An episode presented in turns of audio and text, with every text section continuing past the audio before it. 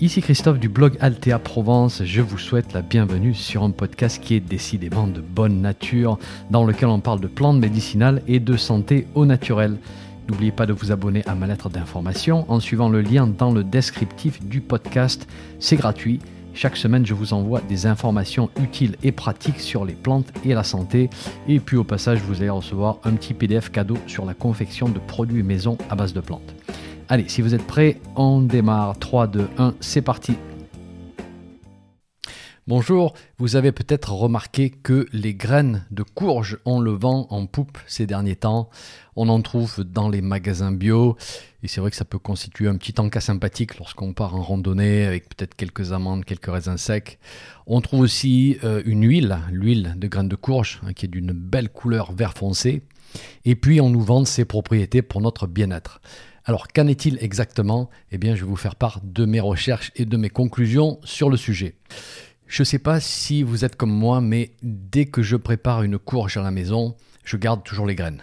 Voilà, peu importe le type de courge, que ce soit butternut, potiron, potimarron, etc. Si c'est une courge comestible et qu'il y a des graines dedans, eh ben, je les garde. Et puis je mets un petit peu d'huile d'olive dans une poêle, je les fais légèrement griller avec un petit peu de sel et ça fait un petit encas délicieux. Lorsqu'on prépare les graines de courge à la maison, on va, on va garder ce qu'on appelle le tégument de la graine, c'est-à-dire cette peau dure et fibreuse qui protège la graine. Hein, sinon, ça serait trop de travail pour retirer cette partie-là et puis récupérer juste les, les, graines vertes. Mais vous avez peut-être remarqué que dans les magasins de produits naturels, on achète directement la graine verte, sans le tégument, sans cette coquille dure. Alors à la maison, voilà, il n'y a pas de souci, on garde le tégument. Euh, ça devient un petit peu croustillant après les avoir fait cuire. Et puis ça apporte des fibres aussi. Mais en fait, la partie la plus intéressante, la plus nutritionnelle, va se retrouver dans la partie verte à l'intérieur. Et cette graine verte, on va éviter de la faire chauffer parce qu'il y a des acides gras fragiles à l'intérieur. Alors avec le tégument, bah, ça protège. On va beaucoup moins oxyder ces lipides qui sont polyinsaturés. Mais sans le tégument, quand on les achète en magasin bio par exemple, eh ben, c'est plutôt à manger cru. Voilà. Et c'est à partir de cette partie verte aussi que l'huile va être fabriquée. Alors que trouve-t-on dans cette graine verte d'un point de vue nutritionnel? Alors je vais vous donner pas mal de chiffres et tout ceci est fourni par écrit sur mon site, hein, donc pas besoin de prendre des notes. Le lien vers l'article se trouve dans la description de cet épisode. Donc pour 100 grammes de graines, on a dans les 15 grammes de glucides, 5 grammes de fibres, 30 grammes de protéines, donc c'est pas mal côté protéines, et 50 grammes de lipides. Donc peu de glucides, pas mal de protéines et beaucoup de lipides. C'est normal, hein. la graine est de nature grasse, c'est pour ça qu'on peut en faire de l'huile. Dans ces lipides, nous avons 21% d'acides gras saturés, 42% d'acides gras monoinsaturés et 37% d'acides gras polyinsaturés. Et parmi les acides gras polyinsaturés, nous avons quasiment que de l'acide linoléique et quasiment pas d'acide alpha-linolénique. Alors, traduction, c'est une huile qui est très riche en acides gras oméga 6 et qui contient très peu d'acides gras oméga 3. Donc de mon point de vue, si on regarde juste cette fraction de lipides, on va plutôt l'utiliser d'une manière ponctuelle. Voilà, sauf s'il y a un autre objectif sous-jacent, et on va revenir sur ce point-là lorsqu'on va parler des propriétés médicinales de l'huile et de la graine. Alors je vous dis ça parce qu'aujourd'hui, dans nos sociétés modernes et nos alimentations modernes, on pense qu'on est plutôt dans une situation d'excès d'oméga 6 et de carence en oméga 3. Voilà, une situation qui peut dérégler toute la cascade des médiateurs inflammatoires que l'on fabrique.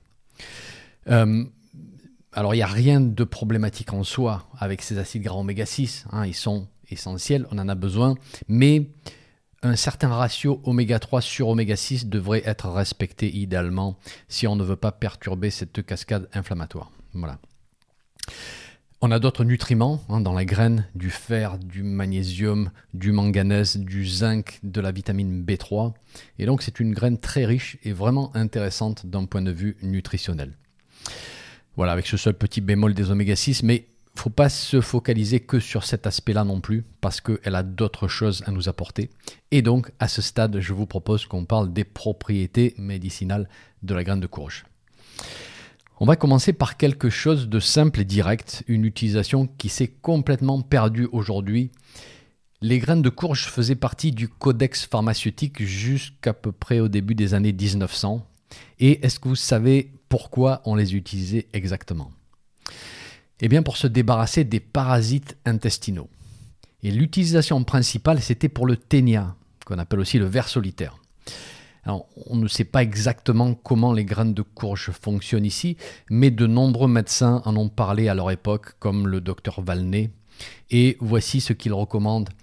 Pour un adulte, 30 à 50 grammes de graines pilées et mélangées avec du miel, absorbées trois fois toutes les demi-heures. Voilà, petit protocole tout simple. Une heure après, il faut prendre une tisane purgative avec de la bourdaine et du séné, donc deux laxatifs très irritants, pour ne pas dire parfois un petit peu explosifs, pour expulser tout ça justement. Pour les enfants, Valnet recommande de réduire les doses en conséquence, probablement par rapport au poids, et de faire absorber les graines sur plusieurs jours avant de donner la tisane laxative. Alors bien sûr, aujourd'hui, il existe des approches pharmaceutiques définitivement plus modernes hein, pour le ver solitaire, comme vous le savez probablement. On trouve une recette un peu différente chez Rudolf Weiss, très fameux phytothérapeute allemand, médecin aussi, qui nous a laissé de, très beaux ouvrages sur les plantes. Et chez lui, c'est 200 à 400 grammes de graines avec le tégument. Voilà, donc notez que chez Weiss, on va garder cette partie fibreuse. Euh, et la recette qu'il nous donne, c'est qu'on va les passer au mixeur ou au moulin à café, les réduire en poudre, et après on les mélange avec du lait et du miel. Et il nous dit qu'il faut prendre l'estomac vide le matin en deux fois. Et après, même chose, deux ou trois heures plus tard, un laxatif de type huile de ricin, donc voilà, assez euh, puissant, est utilisé. Et en fait, Weiss explique que le laxatif est essentiel parce que les graines de courge vont seulement paralyser le ver et ne vont pas le tuer. Voilà, donc il est paralysé, il se décroche de la muqueuse et là, il faut le balayer illico presto avant qu'il ne se réaccroche. Voilà. Alors la grande question qu'on se pose aujourd'hui, c'est est-ce que la graine de courge fonctionne pour les vers intestinaux de type oxyure? Hein, donc les vers classiques et beaucoup plus communs qu'on trouve chez les enfants en particulier Eh bien la réponse est non, d'après ces deux auteurs. Et euh, voilà, juste pour la note de précaution, pour toutes ces histoires de, parasitose, hein, voir avec votre médecin d'abord, bien sûr. Alors passons à la propriété suivante qui est super intéressante. La graine de courge va augmenter la tonicité des muscles de la vessie. Et elle va permettre une meilleure régulation des contractions et des relaxations de la vessie. Et elle, semble agir en particulier sur un muscle qui s'appelle le détrussor qui est situé dans la paroi de la vessie, et qui permet un bon remplissage et une bonne vidange de la vessie. Et donc la graine de courge est positionnée par certains groupes d'experts, comme la commission E allemande, commission qui est très respectée pour son travail sur les plantes. Euh, la graine de courge est positionnée comme très utile pour tout ce qui est vessie hyperactive ou vessie irritable. Alors c'est quoi cette histoire? Eh bien lorsqu'il y a vessie hyperactive, la personne a des envies soudaines d'aller uriner et puis des envies qu'elle a un petit peu du mal à contrôler aussi, même lorsque la vessie n'est pas pleine. Et donc bien sûr ça va créer un stress chez la personne, euh, ça a un impact sur la vie sociale, parfois il va y avoir de petites fuites urinaires parce qu'on essaie de retenir, on n'y arrive pas. Et donc si on arrive à trouver des solutions toute simple, eh ben, ça vaut vraiment la peine d'essayer. Donc là, voilà, la graine de courge, c'est quelque chose à tester. La graine de courge est aussi indiquée lorsque les troubles urinaires sont associés à des problèmes de prostate chez l'homme. Voilà, encore une indication intéressante. Donc hyperplasie bénigne de la prostate. Et là, ça serait pour aider l'homme à mieux contrôler les envies fréquentes d'aller uriner, bon, la nuit en particulier, très perturbateur des nuits. Et le docteur Weiss, là encore, nous explique que les graines de courge permettent une décongestion de la prostate et donc qui va faire moins pression sur l'urètre. Intéressant. La question qu'on se pose, c'est est-ce qu'il pourrait y avoir une action directe sur les problèmes de prostate? Alors, c'est possible. On a quelques pistes avec des études sur animaux qui montrent qu'il y a réduction de la taille de la prostate grâce aux graines de courge. Comment est-ce que ça fonctionnerait? Eh bien, euh, Une des hypothèses, c'est le fait que certains constituants de la graine de courge, les stérols en particulier, pourraient inhiber une enzyme qui transforme la testostérone en DHT, dihydrotestostérone. Et cette DHT, eh bien, c'est elle qui a un effet proliférateur sur les cellules de la prostate. Donc les graines vont en partie bloquer cette transformation. Est-ce que c'est une approche efficace pour agir directement sur la taille de la prostate ou pas? Bon, il y a encore un débat aujourd'hui sur le sujet. Là où on a un petit peu plus de données concluantes, c'est sur les symptômes urinaires qui sont associés, ce qui permet d'améliorer la qualité de vie de la personne, soyons clairs, donc c'est pas négligeable du tout. Personnellement, basé sur mes recherches, je pense que c'est un outil intéressant en prévention des problèmes de prostate chez l'homme ou en accompagnement de certains problèmes déclarés. Euh, plutôt intégré comme aliment, c'est plus simple à utiliser une pincée des graines prises régulièrement, euh, comme en cas par exemple, ou un filet d'huile des graines de courge sur l'alimentation, c'est très bien. Et puis on va aussi intégrer, combiner avec d'autres outils hein, pour les problèmes de prostate comme la racine d'ortie ou les pilobes ou le palmier nain, etc., etc. Dernier point, les graines de courge ont un effet régulateur sur la lipidémie sanguine et sur la tension artérielle.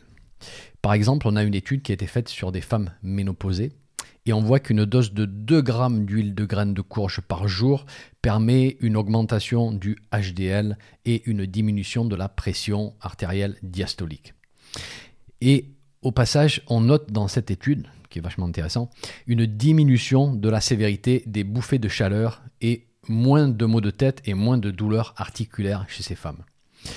Alors les bénéfices sur les symptômes de la ménopause sont dus probablement aux lignanes des graines de courge. Et je vous rappelle qu'on a déjà parlé des lignanes dans l'épisode sur les graines de lin. Alors les bénéfices sur les douleurs articulaires ou les maux de tête, pourquoi? Quel est cet effet? Comment on l'explique? Eh bien, c'est probablement dû à un effet anti-inflammatoire des graines, peut-être grâce aux antioxydants de type caroténoïde qu'elles contiennent. Donc, vous voyez, c'est pour ça que je vous disais tout à l'heure, il ne faut pas simplement s'arrêter aux oméga 6 qui peuvent être en excès de nature pro-inflammatoire, certes, mais il faut aussi prendre la vue globale en compte et voir ce qu'on essaie d'accomplir. Et donc ici, on voit que dans certains exemples, dans certaines études, on a un effet anti-inflammatoire qui domine. Pour les formes et les dosages, alors, pour la consommation des graines, et là, on va mettre à part le cas du, du verre solitaire, hein, qui est un petit peu spécial. On va plutôt parler des autres conditions chroniques. La commission E allemande recommande 10 grammes de graines par jour. Et pour l'huile, on voit des doses efficaces qui semblent tourner autour des 2 à 3 grammes par jour dans certaines études. Alors on peut acheter cette huile en bouteille hein, dans les magasins de produits naturels ou alors directement sous forme de gélule, qui peut avoir un aspect pratique. Et n'oubliez pas de garder l'huile dans des bouteilles foncées à l'abri de la lumière et au réfrigérateur, voilà, pour éviter justement que ces acides gras polyinsaturés ne rancissent. Vous trouverez parfois dans le commerce différents extraits de graines de courge aussi. Et là, côté dosage, il faut voir sur la boîte parce que ça va dépendre du laboratoire, de la concentration de l'extrait, etc., etc. Pour les précautions à des doses alimentaires, eh bien, je n'ai pas trouvé grand-chose à vous dire. Donc, on peut passer rapidement sur cette partie-là parce que voilà, on peut considérer comme un aliment. Un point intéressant, peut-être vous vous posez la question de savoir quel type de courge on utilise pour produire la graine, la graine verte, et l'huile de graine. Est-ce que vous pensez qu'on va s'embêter à décortiquer les graines pour enlever cette couche fibreuse? Ben, Bien sûr que non. On utilise en fait des courges qui ont été sélectionnées pour produire beaucoup de graines et surtout des graines sans téguments. Euh, j'ai fait quelques recherches et a priori on utilise des courges de type Styriaca, de type Lady Godiva aussi. Il doit y en avoir d'autres, hein, je pense, mais je suis tombé sur ces deux-là. Et apparemment, ce ne sont pas des courges qui sont bonnes à manger. On les utilise juste pour récupérer les graines. Mais bon, pour nous, humbles jardiniers, on peut tout à fait se satisfaire d'une simple graine de courge comestible avec les téguments. Ça fait un petit peu désordre, peut-être, mais on s'en moque. Voilà pour la graine de courge. Allez, je vous laisse, portez-vous bien et je vous retrouve très vite pour un prochain épisode.